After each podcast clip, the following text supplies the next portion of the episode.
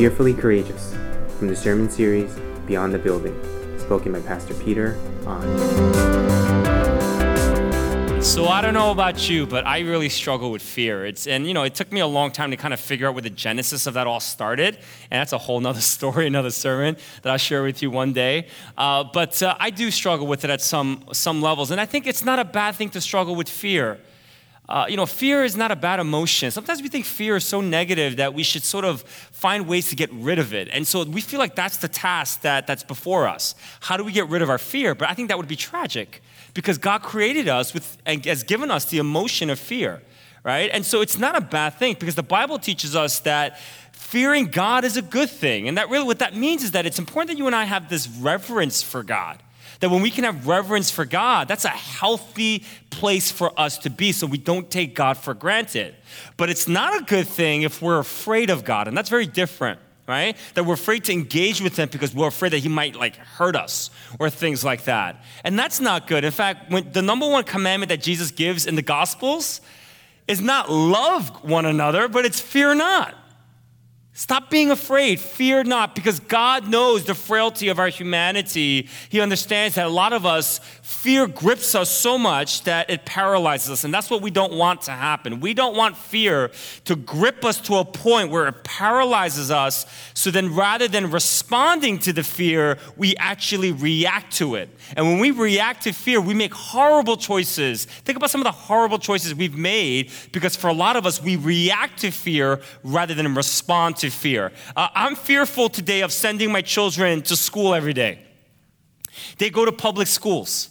I pray every day before they leave. I pray in the evening. I say, God, please protect them. Even this week, we heard a story in the news where another, a middle school kid, decides to go to his middle school in Indiana and he decides to go there with the intent of taking young people's lives, colleagues of his.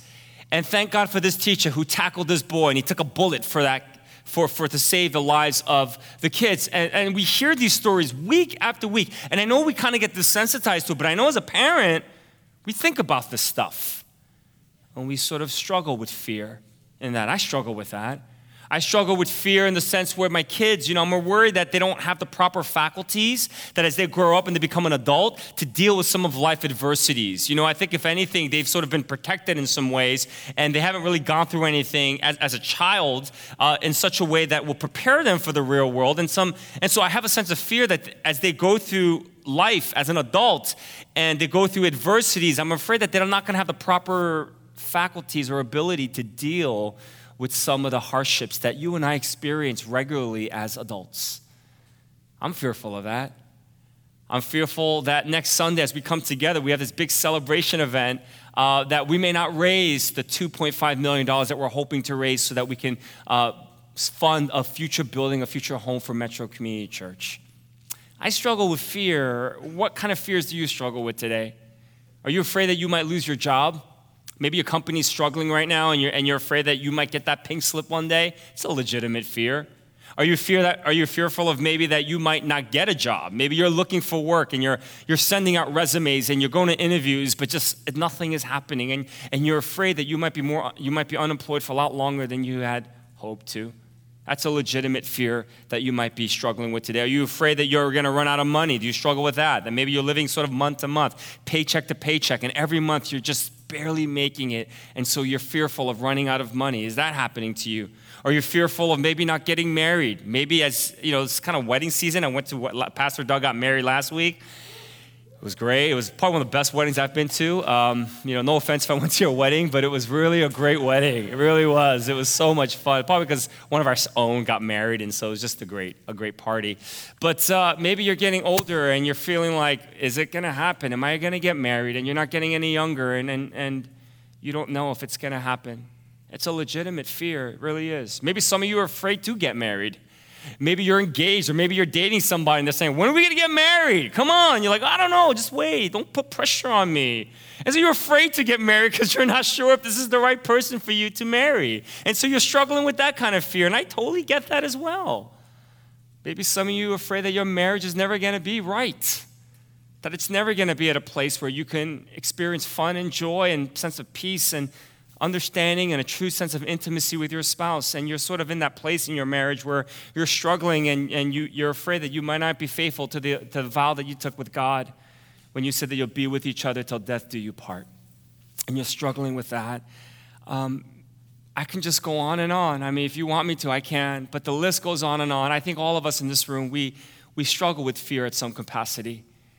But the challenge is, is that we don't want the fear to become bad, where it paralyzes us and then it causes us to make terrible decisions and we react to it. And what happens is that we sang that song today kind of masters us in some ways. The goal is that we want to take that fear and we want to allow it to become fuel so that we can be more courageous. That's the goal, right? Because there would be no courage if there wasn't fear. So, courage, fear is very important for courage to exist. How do we become fearfully courageous? Last week, Pastor Sunita did a great job introducing to you some oppositions that Nehemiah faced Sanballat, Tobiah, and Geshem. These guys weren't just typical normal people, they were governors of their land. They were powerful political figures. And they were trying to thwart what God was trying to do through Nehemiah and the people of God. And she talked about how can we overcome opposition. Today, you're going to see that the threat continuously for Nehemiah's life is real. Fear is very real in his life. And we're going to learn how Nehemiah was able to fearfully be courageous and rise up to it and be even more faithful to God in the midst of the imminent fears and danger that lied in his life. And so, before, uh, if you have your Bibles, turn with me to Nehemiah chapter 6, and we'll look at the first 16 verses of Nehemiah chapter 6, and we'll look at the first 16 verses. The first thing we learn in this pericope, in this passage that we're going to look at, is that uh, Nehemiah was fearfully courageous when he grew in spiritual discernment.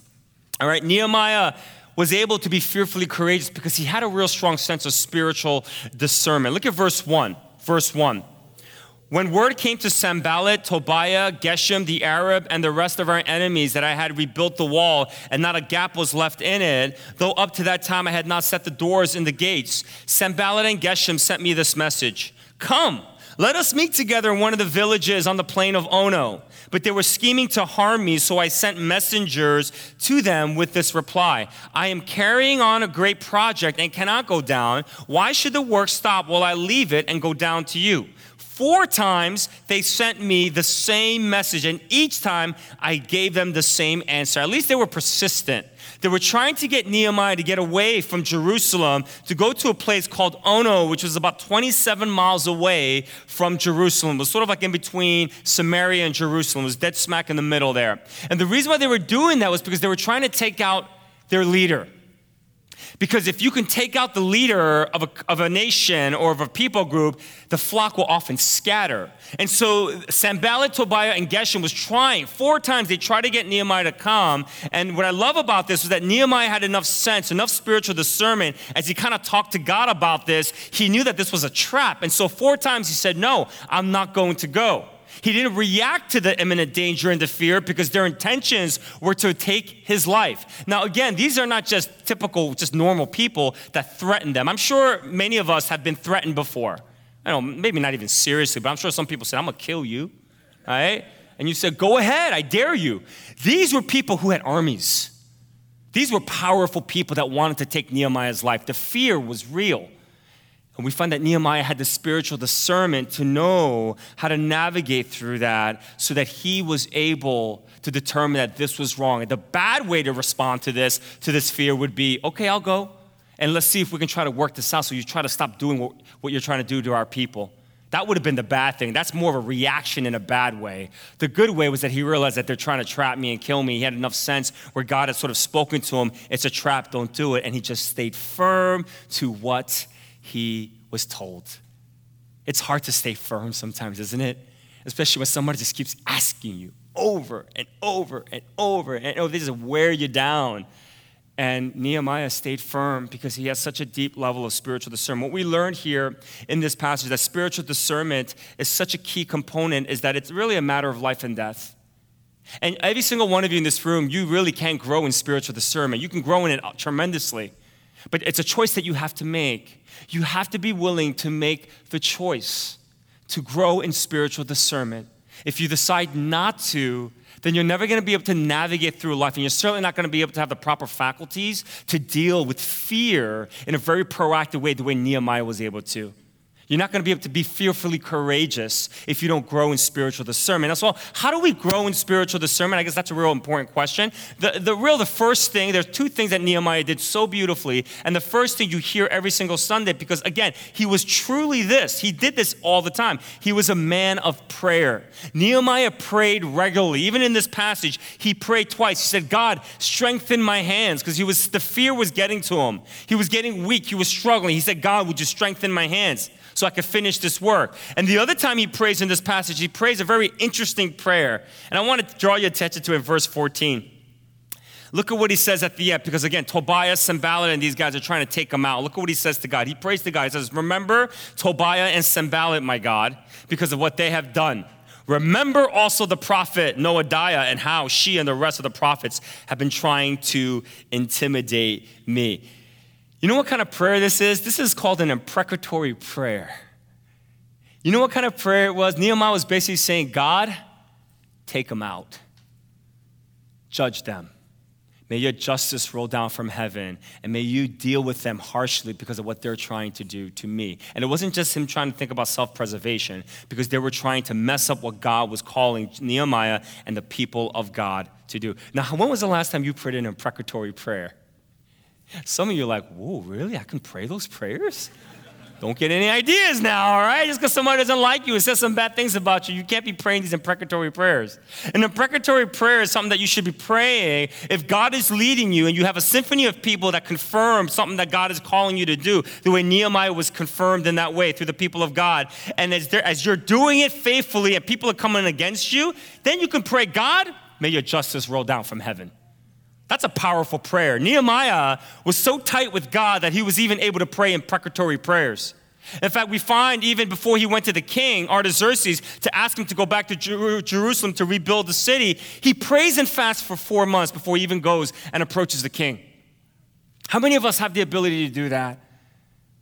Every part, every chapter you read, Nehemiah is praying. And I love the way he does this because as he's praying to God, he truly is drawing strength from him, growing in his understanding because he's developing a deeper relationship with God. And as a result of that, he's better able to spiritually discern and deal with his fears in a very proactive way. I love it. And so, how are we praying today? I do believe many of you do pray, but I want to encourage you. Can you sort of put to rest your requests for a while? That if that's sort of the, the, the, the, the nucleus or the genesis of all the things that you pray to God about, put it to rest because God already knows. The Bible says He already knows what you need, He knows your prayers, even before you pray them. Would rather God, you know why He gave you the gift of prayer and gave me the gift of prayer? Is so that we can develop a deeper relationship with Him. And so, what God would rather have when we come to Him in prayer is kind of what Nehemiah did here. He said, God, strengthen my hands. Meaning, Nehemiah was very honest and open about what he was feeling. He was very forthright with what he was going through emotionally with God.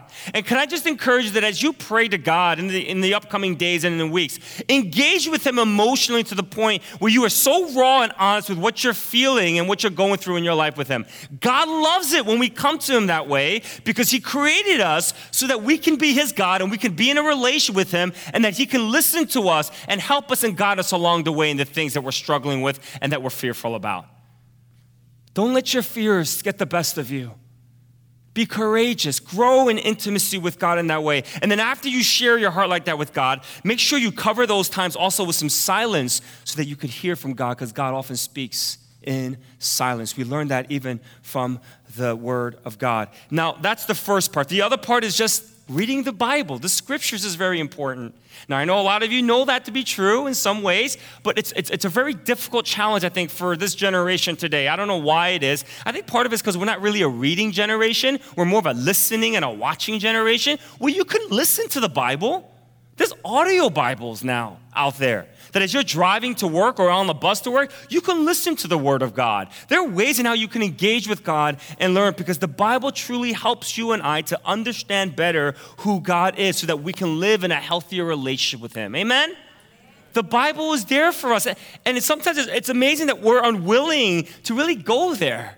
You see, Nehemiah, when you look at Nehemiah chapter 8, and get a chance to read that because we can't cover that next week, but in Nehemiah chapter 8, after they rebuild the wall, he gets, he gets all the people of, of Jerusalem to sit down. Ezra the prophet stands and he reads for hours upon hours the Mosaic laws. They had to do that back then because most of the people were illiterate, so they couldn't read it for themselves. And so, as Ezra was, the prophet was speaking and sharing and reading God's word, people of God were learning things about God. They were rejoicing and they were worshiping God in spirit and in truth. It was a beautiful, beautiful exchange of what was going on. And so the Word of God has to be something that you and I devote our lives to. We got to make time and space for prayer and the Word of God so that we can grow in spiritual discernment. And we grow in spiritual discernment as we have a relationship with God. The greatest tools for us to deepen our walk with God is through prayer and through reading the Word of God. We are able to grow in deeper spiritual discernment when we do that. Uh, my son, Christian, is 12 years old. He's a baseball player, and uh, he likes the game of baseball. He's been really struggling at the plate these days. Uh, he's been striking out almost every time as he goes up to the plate. And it's been stressing me out as his dad, to be quite honest. And I said to him, I said, um, hey, what's going on with you? And because he doesn't, he's got good hand-eye coordination. He doesn't usually strike out. He, I mean, he'll, you know, maybe hit a small little soft roller to the pitcher or something like that, or to shortstop. But he doesn't normally strike out. And so I said, What's going on? And he said, I can't, um, I can't see the ball that well from the pitcher's hand. And I said, Well, then you just gotta focus. Or maybe he's hiding it a little bit, but you gotta be able to locate it as soon as he's like this. You gotta be able to see the ball right there, because if you're waiting to find the ball as soon as he lets it go, it's too late, you're gonna strike out. And so I just told him that. I was like, You gotta be able to see it from here. He's like, It's kind of hard though. And I said, Focus, you can do it. If you focus, you can do it. We went to the batting cages about a week and a half ago. And I said, you know what? I said, why don't you wear your glasses? Let's just see what happens. And you know, his eyes aren't that bad because he only wears it for school when he looks at the, at, at the board. And we asked his uh, eye doctor about a year and a half ago, does he need this for baseball? And she said, no, his, the, the prescription is so low, it's, he doesn't need it. So he just never thought to really wear it. And so he put it on, he went to the batting cages, and he was just hitting every ball that was coming at him. Where last time I took him, he was missing almost every ball. And I said, Are you able to see the ball better because you wear your glasses? He's like, Yeah, I can see the ball. I said, Well, as a Christian, um, like, did you, so the ball was blurry. It's not that you couldn't see it out of the picture, you just can't see it because it's blurry. He said, Yeah, it's blurry. I said, Hey, what's going on in that little mind of yours? Like, when you see that something is blurry, shouldn't your little brain tell you? I should put on glasses because I own a pair of those and it's to help me to see the ball better. And I said, Why didn't you put on your glasses? He just said, I don't know.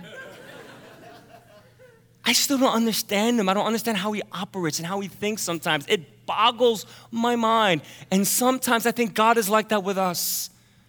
That as you struggle with fear, He's saying, All you have to do is come to me and pray. Search me through the scriptures. Why can't you do it? You know what you have to do. Why don't you do it? And a lot of us, our answer is, I don't know. And like my son, you're striking out all the time because of that. God has called you and I to be courageous. It is not just the few that are. No.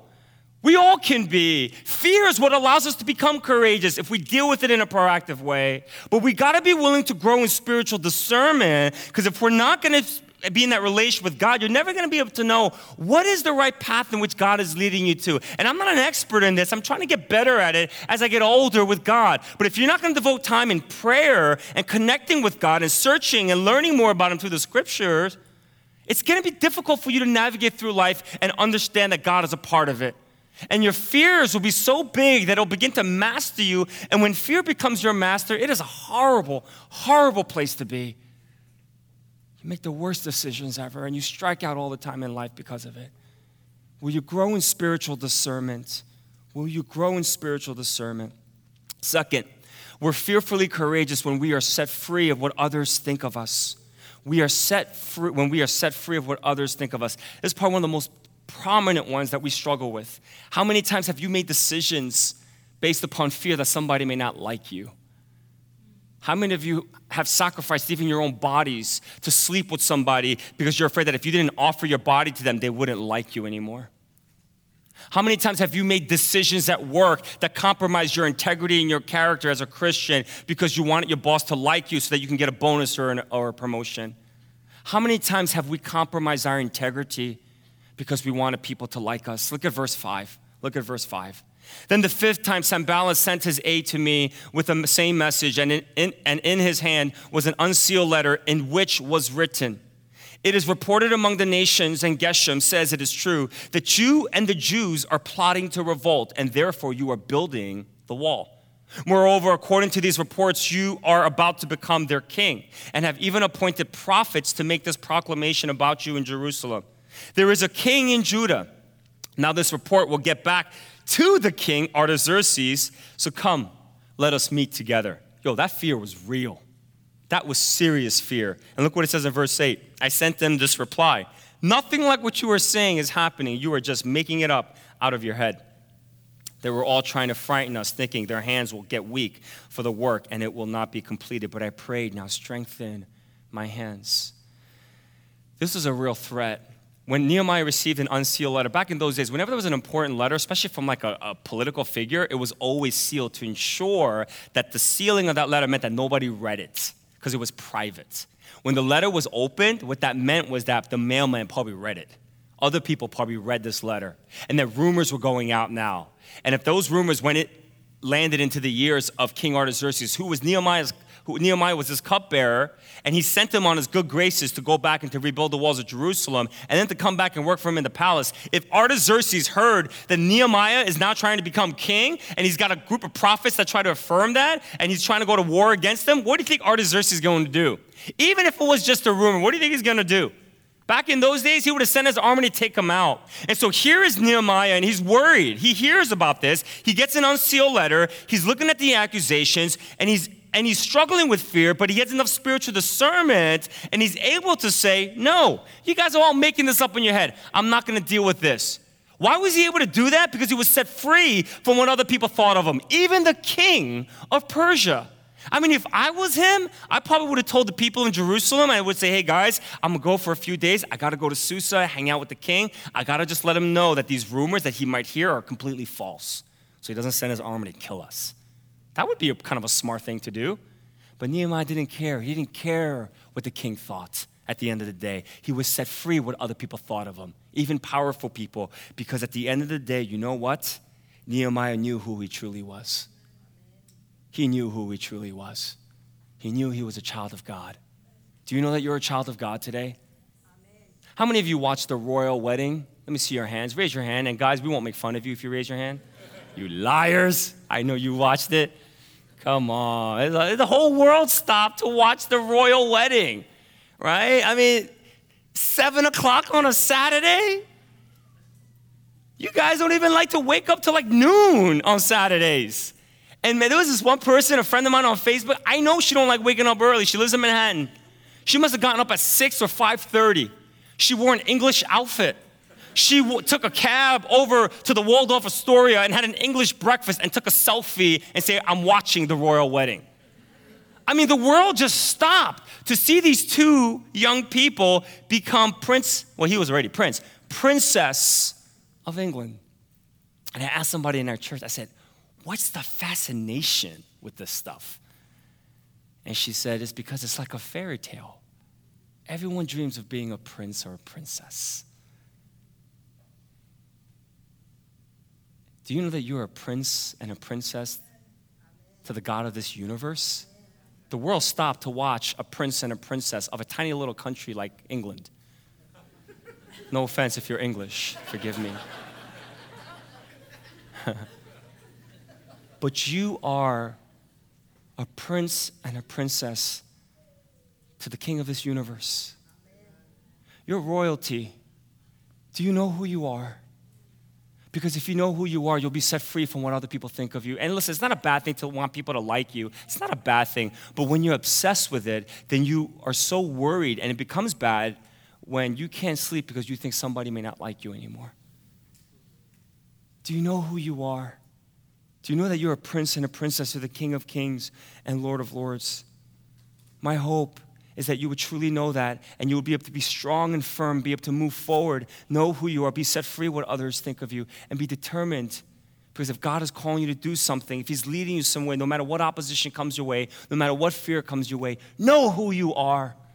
Keep your head up high and just move forward. Be set free. It's so freeing when you can be set free of what other people think. Years ago, about five years ago, um, I came to the office and Jenny, who was our bookkeeper back then, she's now living in DC with her husband. Um, she was so angry. She said, Get in this office. I said, Oh, what's going on? She said, Pastor Peter, a couple people from our church went to a different church this past Sunday. And they told me that the leaders of their church told us that we should leave, that they should leave Metro because we use tithe money to send pastors on European vacations, particularly to Spain. That's what he said. oh, Tim is so good.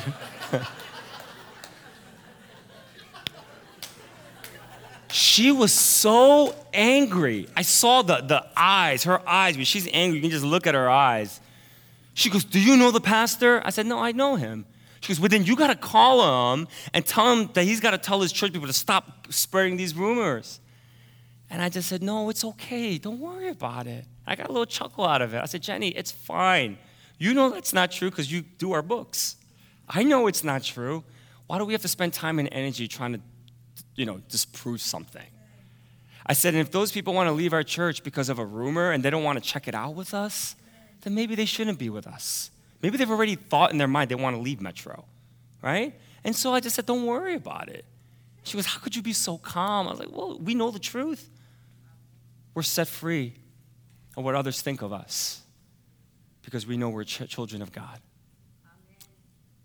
The best way and how one of the best ways in how you can overcome the fears that you're going through today is to just be just to know that you are a child of God.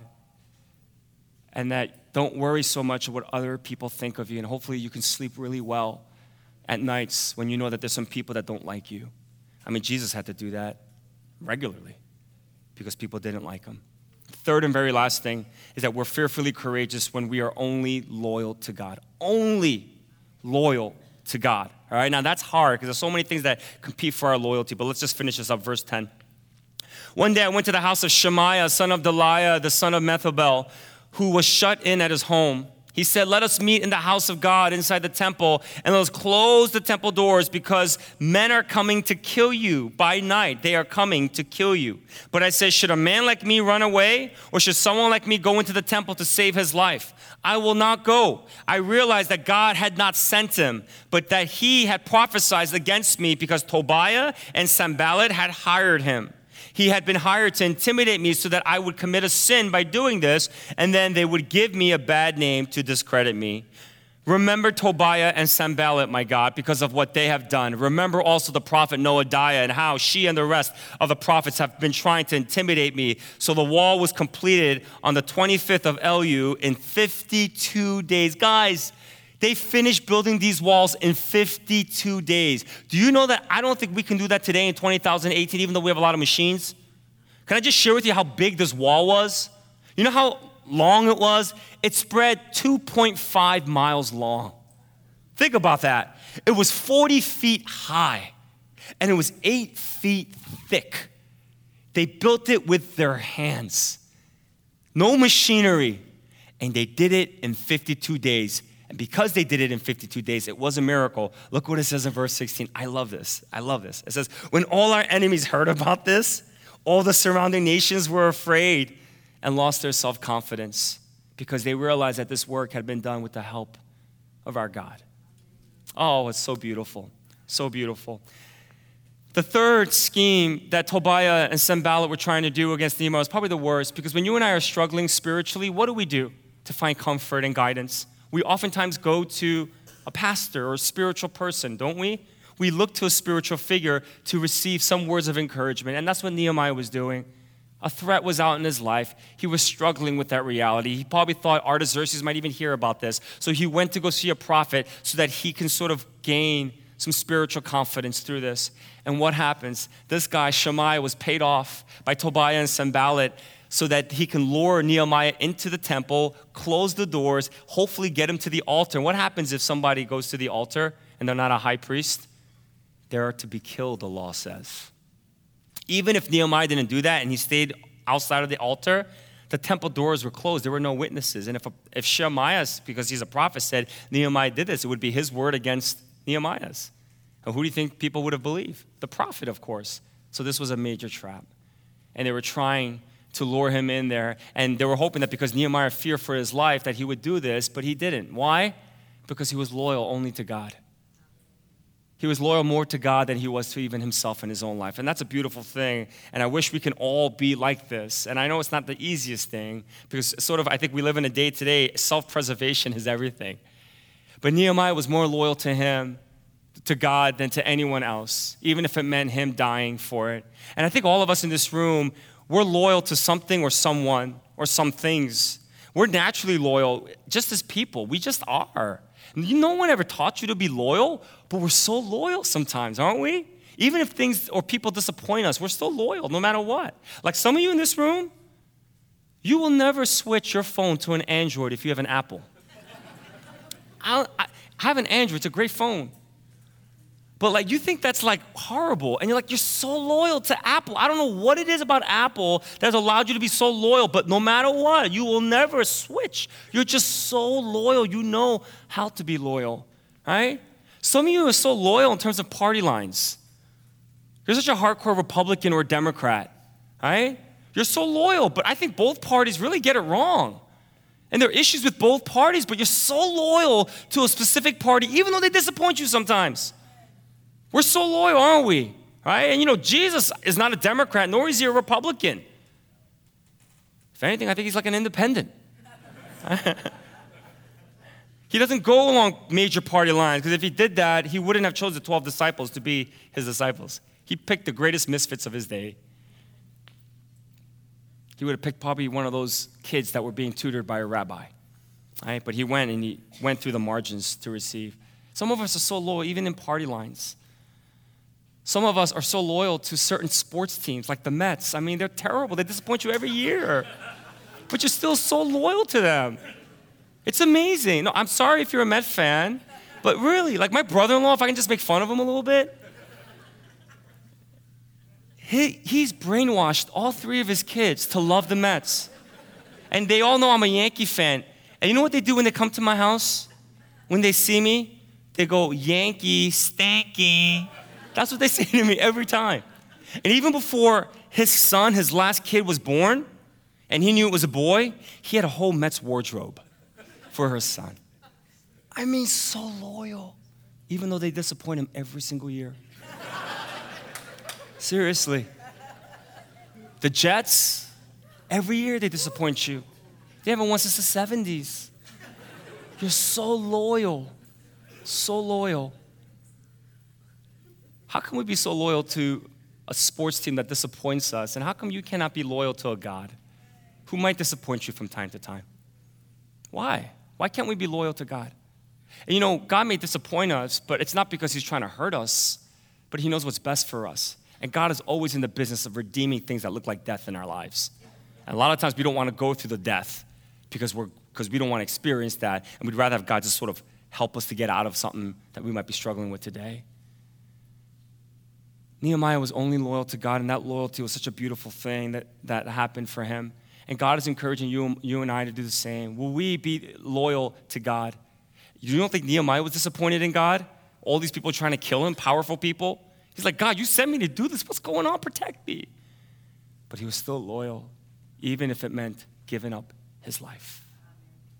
Only God deserves our loyalty. Can I just share this with you? If you demand loyalty from other people, you're not in a good place. I met up with somebody about a month and a half ago, and he kept saying, you know, loyalty is more important than anything else. And I just was very honest with him in, a, in, the, in the, best way I could. I said, Do you realize you're, you're, you're really struggling with low self esteem? That loyal, like demanding loyalty from other people is a form of narcissism. Because the only one that demands lo- that we should be loyal to is God and God alone. He came and died for us on the cross. We're called to love people, and hopefully, loyalty can be a byproduct of it, but you can't demand it out of people. You can't force people to be loyal to you. It just doesn't happen that way. We're called and we were wired and created to be loyal only to God, and that's it. And if we can be loyal to God, then we can be loyal to other things in life as well.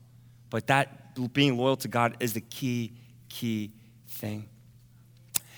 So we've been in this capital campaign now, going on to its fifth week now. Next Sunday is going to be the big Sunday. We all come together as a congregation. And I just want to thank you for praying and fasting for the past 40 days and kind of helping us to discern and kind of and what God is leading us sort of as a church. So I want to thank you for that. So hopefully you've prayed and fasted. Next Sunday is a big Sunday because we're going to come together. We call it a celebration event. We're going to have some great food after the second service. So make sure you stick around for that. But we're going to come together. We're all going to have a card and we're going to fill out a commitment card. And the commitment card is simply um, how much can you give financially above and beyond your normal giving to this church to contribute to Metro's future home?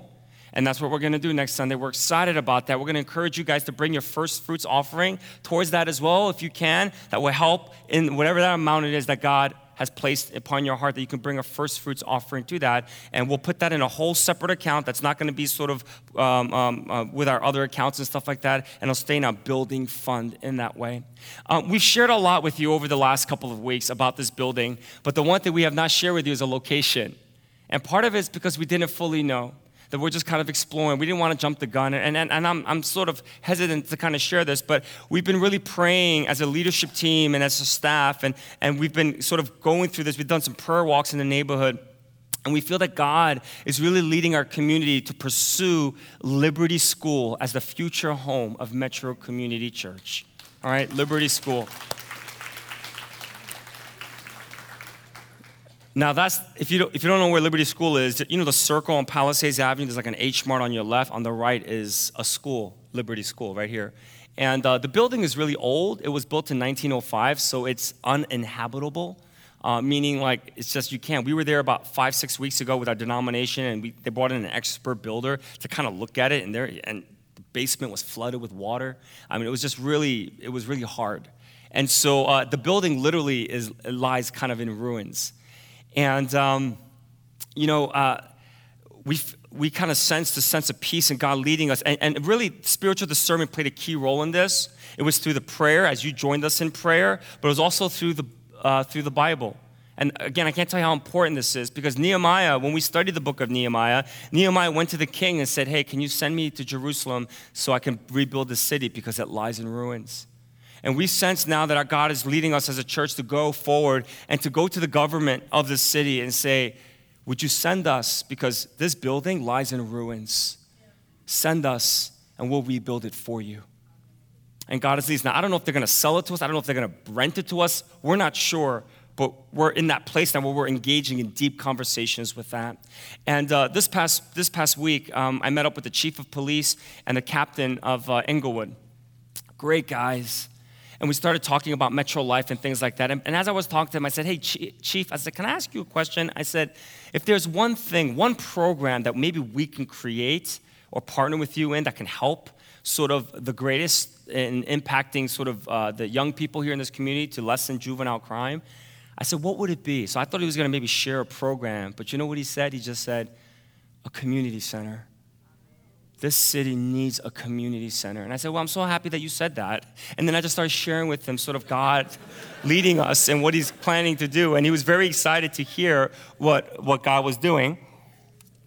And that was great. And then three weeks ago, Michael Wildes was here and he was sitting right there on, on, on my left and Michael Wildes is running for mayor. The primary election is actually on June 6th. And I just want to encourage any Englewood resident, please vote. We're not going to tell you who to vote for, but just vote. It's important that you do your responsibility, your, your, your duty. I'm going to vote for my town. I live in Leonia. So please do vote. But Michael was here about three weeks ago. The first time he came in and checked out our church.